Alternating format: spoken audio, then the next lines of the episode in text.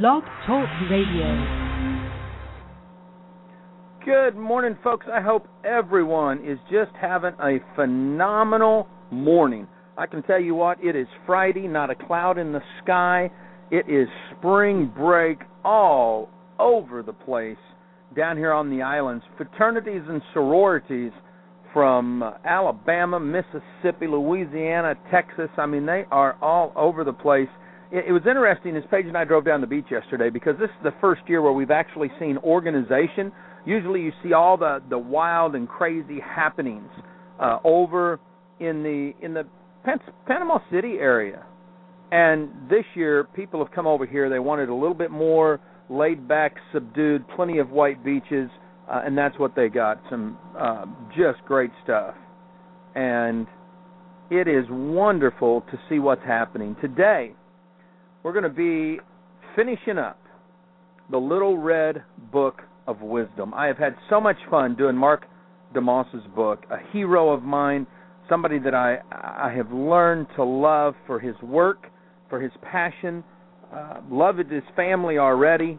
Uh, was was watching as his dad and his father-in-law built something that no one else in history has built, and now Mark leaving a legacy, really following through with a legacy from his father and and even his father-in-law. I tell you what, Mark's kids are blessed with their lineage. Now they may they may they may not follow at all in their parents' footsteps, but between April and Mark and Art and Angela and Mark's mom and dad, I mean they never knew their grandpa. It, it, it is so neat to be able to see what's there and to see that they will always go through history just like Mark did with their dad writing one small little book to share his wisdom with them. I think that's very passionate. Next week, we start one of my dearest friends, one of my confidants, Darren Falter's brand new release. Now, this is a book he's had out, but this is the revised sixth edition. Over 50,000 copies in seven countries have been sold how to select a network marketing company, six ways of scrutin- six ways to scrutinize, compare, select a multi-million dollar home-based business. This is a powerful, powerful book, and I, I believe that we're going to have some funds. We're going to be able to do this apples to apples. It's going to be a great time. I know some of you are saying, "But Troy, we just love the leadership and the and the motivational and the inspirational and the wisdom." Well, you're going to have all that too because that's what Darren provides every time he opens his mouth, every time he writes. It, it's how he leads his company today, and I'm proud to be doing this book. Chapter 23 of the Little Red Book of Wisdom. If you are listening, if you're dialed in, I mean the switchboard's lit up. Listen I won't be hiding any of my faith. Sometimes people will write and say, I think you get too spiritual. Well, you're going to really get to see some of it today because this chapter is titled The Wisest Decision Anyone Can Make. Answering and the then what question. Mark 8:36 says this, "What is it to profit a man if he gains the whole world but loses his soul. As I've read through a variety of books this this last month, from sex and marriage to friendship and marriage to public relations to, to the Little Red Book of Wisdom, I've come to realize that if you believe in a heaven and hell, if you believe in a God and a, and a Satan, if you believe in good and evil, then my my word picture today is I, I picture I picture the old devil probably sitting back somewhere looking out of his office with a scotch in one hand and a stogie in the other, saying, Man, life sure has come easy. We used to have to work to get people to be distracted from their purpose and their passion. We used to have to work real hard to get them to sin. I mean, it was pretty easy for him to get Eve. There was nothing else going on in the world, but you know, with everything that's happening, it's easier. Do you realize that just about 40 years ago, there was this really weird looking old dude that that started something in America that had never been seen before. He started smoking a a pipe and wearing a a lounge jacket around, and he launched a magazine called Playboy. 40 years ago, I don't even think any of the pictures were totally nude. I think they they just had some tops off and they were kind of hand drawn. Not all of them were pictures. You could only get it if you asked for it behind the 7-Eleven store under the counter. And when you look at where today's society is, from free porn on the internet to sex in just about every movie to purposely people going out in clubs just to to pick up and hook up. And that's just one aspect. If I look at strip clubs that used to be seen down in the seediest parts of town, now they're called gentlemen's clubs. They're in the suburban area and it says couples welcome. Now that's just one aspect. When we look at the words that are in songs, when we look at the words that are in, in the radio, the TV, even in newspapers, when we look at the at the slander and, and sleaze and politician in, in the in and I'm not talking about from a legal standpoint. I'm just talking about from a moral issue, a moral standpoint. You start looking at stuff saying, "Golly, we've changed." Now I'm not saying we got to go back to leave it to Beaver or anything like that, but when you sit down and realize how desensitized you've come, do you realize that teenage boys, on average, in the polls that have been taken, have at least one picture of your teenage daughter buck naked on their telephone. Think about this. And then ask yourself, and then what? Mark starts this chapter off. He says, My father used to tell a story of a discussion with a law school student and his future plans. The conversation went something like this Son, tell me what your plans are after law school.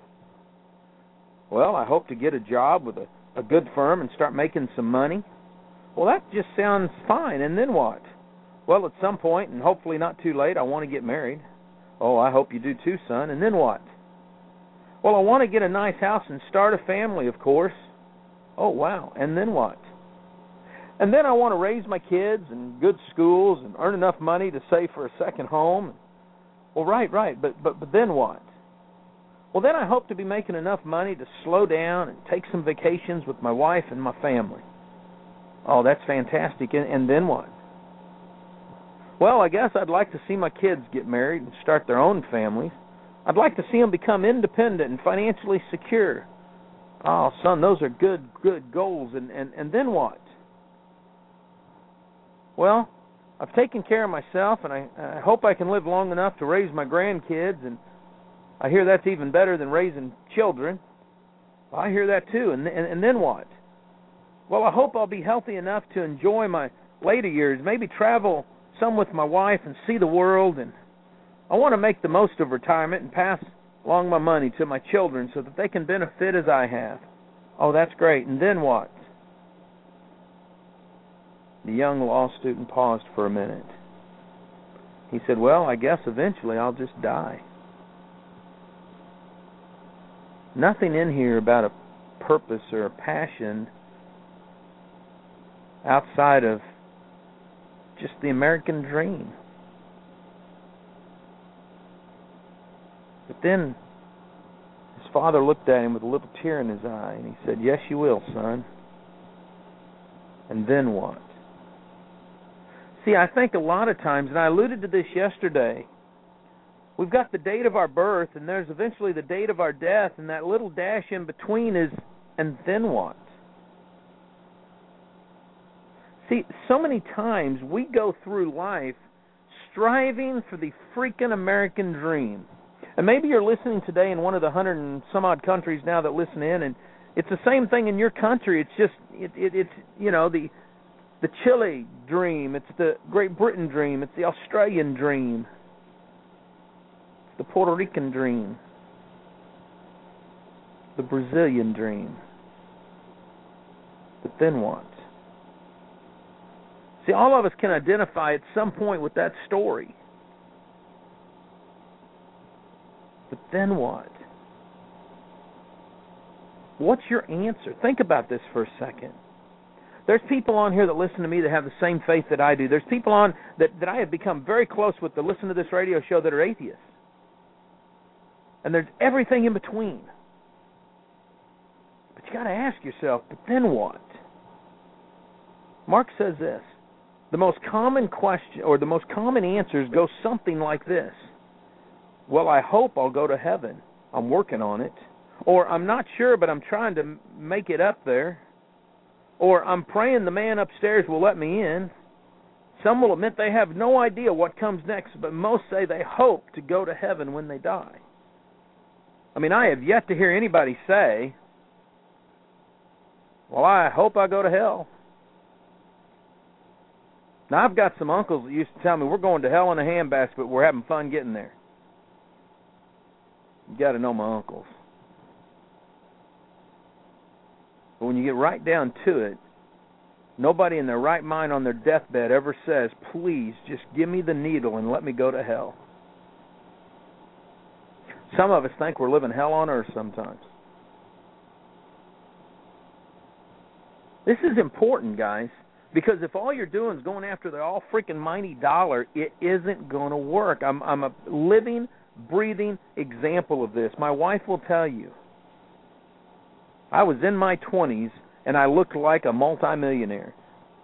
My pants were all custom made. My shirts were Dior's. My underwear was Dior. My socks were Dior. My jewelry. I mean, we were. I was stud, and just about lost my family. I thought I was the greatest thing this side of Jesus Christ. I know what it means to get it all messed up. Crying out loud, I'm still working on it. But when I got to this chapter, it sure made me start doing some thinking. See, if the end of the dream, if all we're working towards is one objective and we don't know what comes next, then we got some major issues. See that Mark writes this, I thought this was great. The wisest decision anyone can ever make is to seal his or her eternal destiny. Time forever with God, who created you, who created me, the earth, the solar system, and everything beyond. He goes on to say, the decision then is whether or not to hand your life over to God through His Son, Jesus Christ. The alternative is to bank on everything that you're doing or bank on the what if. I'll add that part. See, I'm not talking about going to church or joining some denomination or or or doing a bunch of do's and don'ts. I'm talking about the and then what. Mark says one thing about the old American dream, the fulfillment and peace clause is a guaranteed letdown. Think about that for a minute. Even the most impressive businesses we have seen in the last 20 years implode overnight sinking millions in stock portfolios and trusting investors. I remember on a Friday night watching one of the largest investment banks shut their door, and on Monday they were bankrupt and they were worth billions. I watched Excel Communications and Network Marketing rise to the third largest telecommunication company in the world and go bankrupt. Children turn up their minds of their own and can break your heart. I've lived that. Dream houses can burn up in charcoal. Family members suffer cancer. I watched my mom a couple years ago lose both of her siblings within 10 days of each other. And then what? See, this is this is important.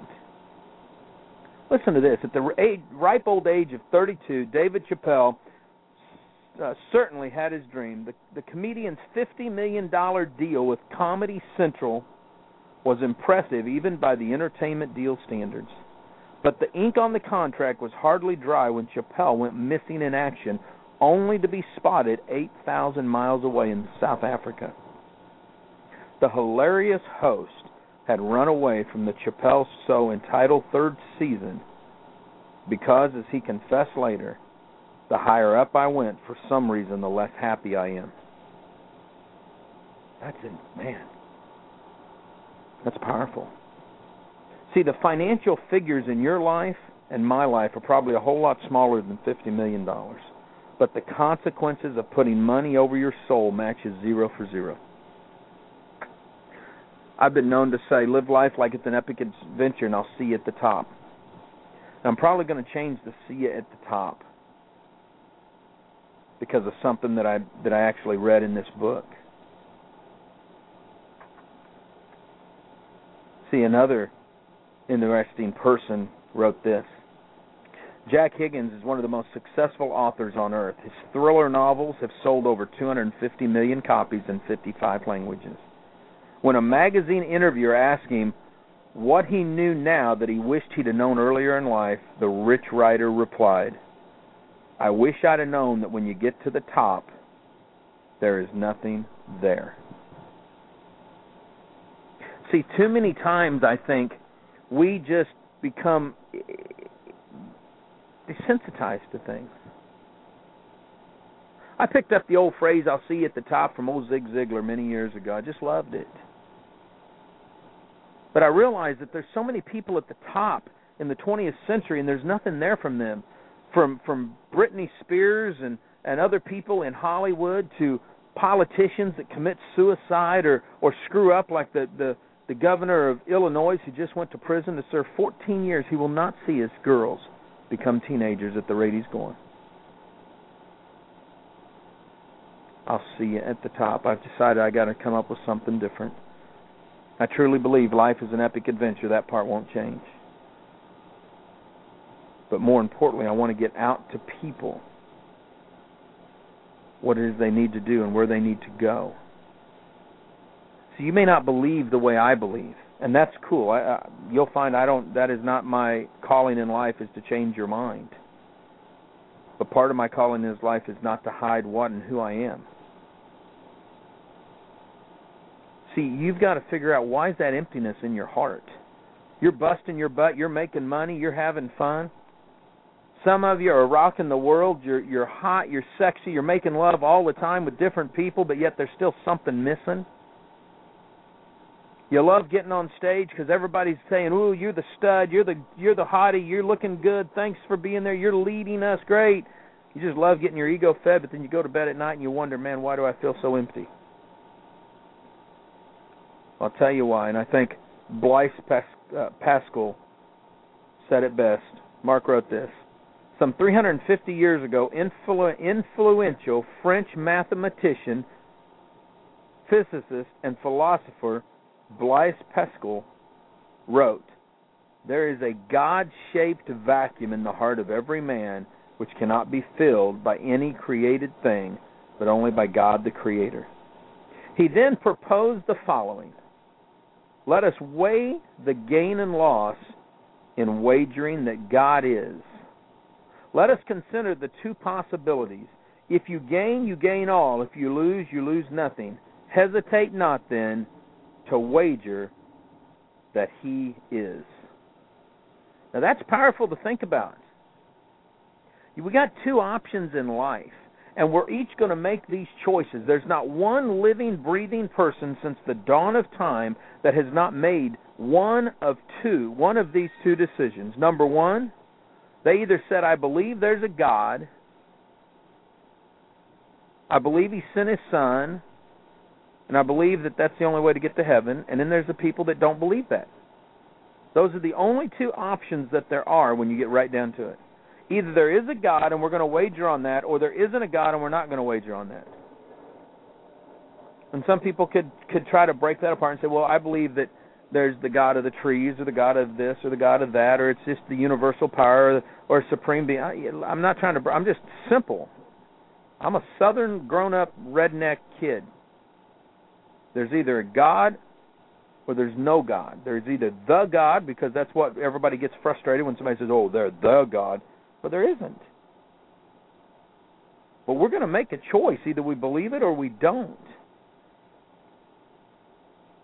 And the question is, just like Pascal said, let us weigh the gain and loss in wagering that God is let us consider the two op- the two possibilities. If you gain, you gain all. If you lose, you lose nothing. Hesitate not then to wager that he is. It's interesting. See, too much crap gets mixed into all this stuff anymore. Way too much. I don't care if you ever read the Bible, there's one specific verse in the Bible that I believe sums it up in a nutshell. Period. Everything else, every seminary, I get them all screwed up. Okay, every theologian, every school of thought, I don't care what it is. To me, it's nothing more but useless rhetoric. Totally.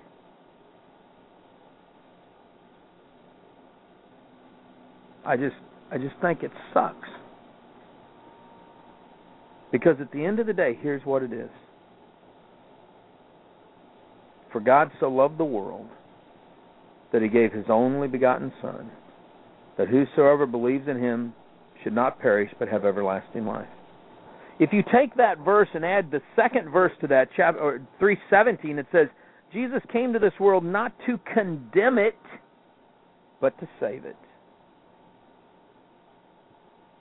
And yet, what do we hear all the time? People telling us we're going to hell in a handbasket without ever knowing what our hearts are like.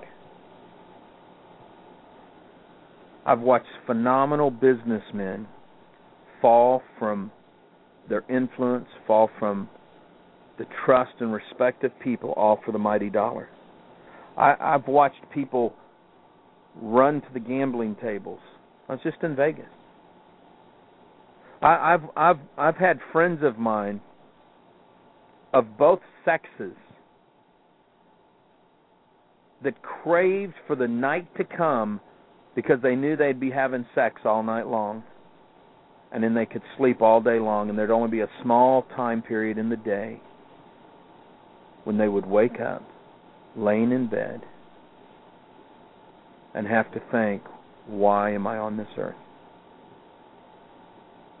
they had been degraded and and belittled so much in their life that they thought this was the only thing. And when they were when they were half stoned, half drinking, out there partying, making love, they felt like somebody truly cared about them. Both sexes. And all you can do is pray. And you may say, Troy, this has nothing to do with business. You're absolutely correct. And yet it has everything to do with business. See, if you're not cause driven, if there's something that, that that isn't deep inside of you that's bigger, that's something else, then then you're never gonna you're never gonna find that contentment. I'm not talking about happiness. I'm not even talking about joy. I'm just talking about flat contentment. That you know that you're here for a purpose, doing what you're supposed to do. This is one of the reasons I get so blasted frustrated when people go around and they always say I'm self-made, I'm self-made when I realize, you know, that's an inward-looking thought and if all you think is you're self-made, then what happens one day when you wake up to a failure? Did all of a sudden you're going to figure out I wasn't self-made? Is all of a sudden that mirror has got a crack in it? This is the tough part. Mark writes this The Bible is clear that we cannot earn our way to heaven for eternal life is not a reward for anything we have done or tried to do, it's a free gift. As with any gift, we must accept it in order for it to be ours. This is very important, folks. Listen here. There is nothing special that has to happen in a person's life. There's nothing you can do. There's really not anything you can't do in getting to heaven except accept that Jesus Christ was sent here so that we would have a conduit to get to heaven.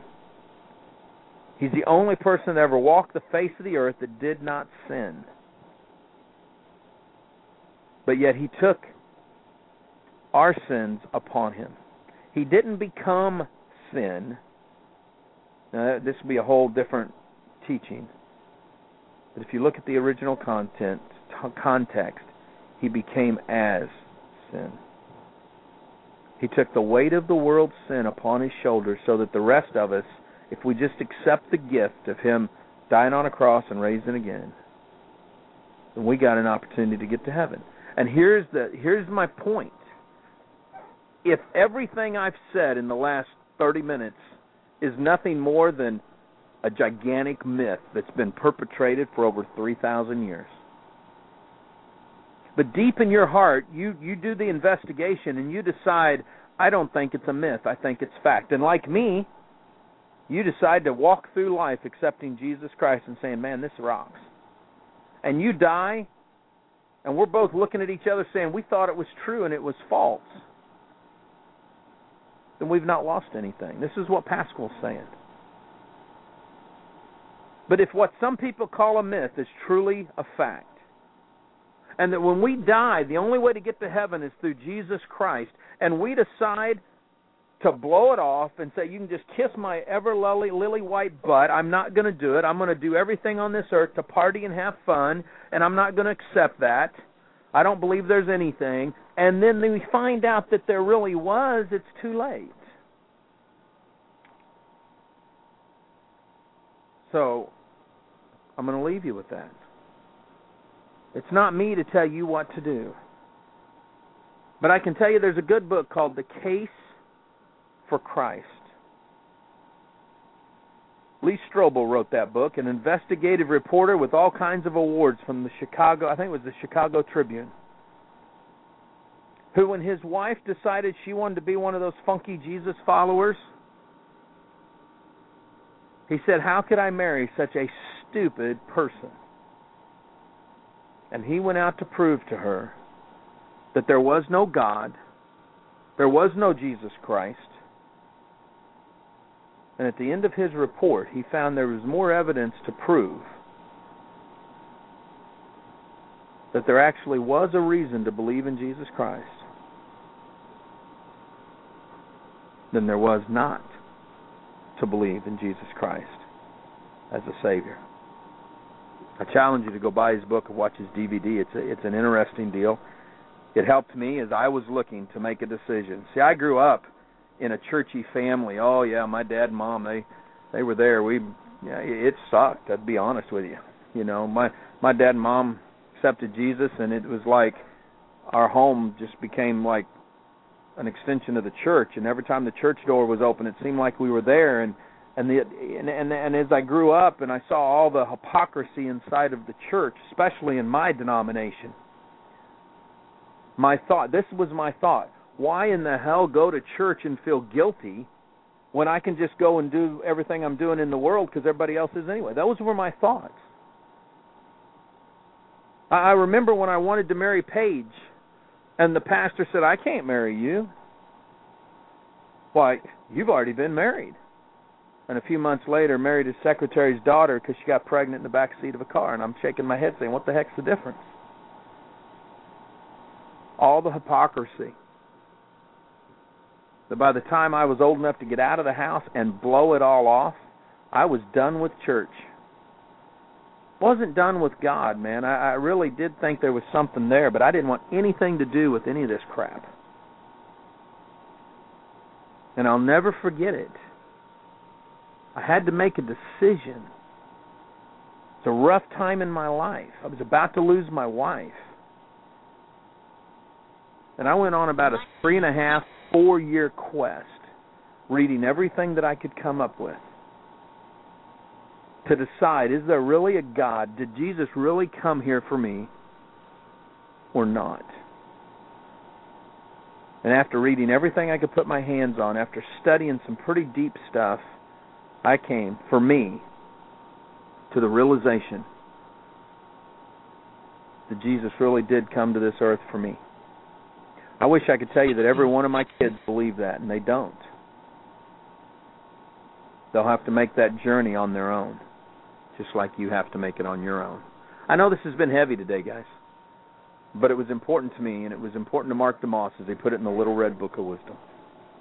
Folks, I want you to have an awesome, awesome weekend. Remember, next week we start a lighter series how to select a network marketing company. Live life like it's an epic adventure. We will see you Monday morning on RealMentorsRadio.com.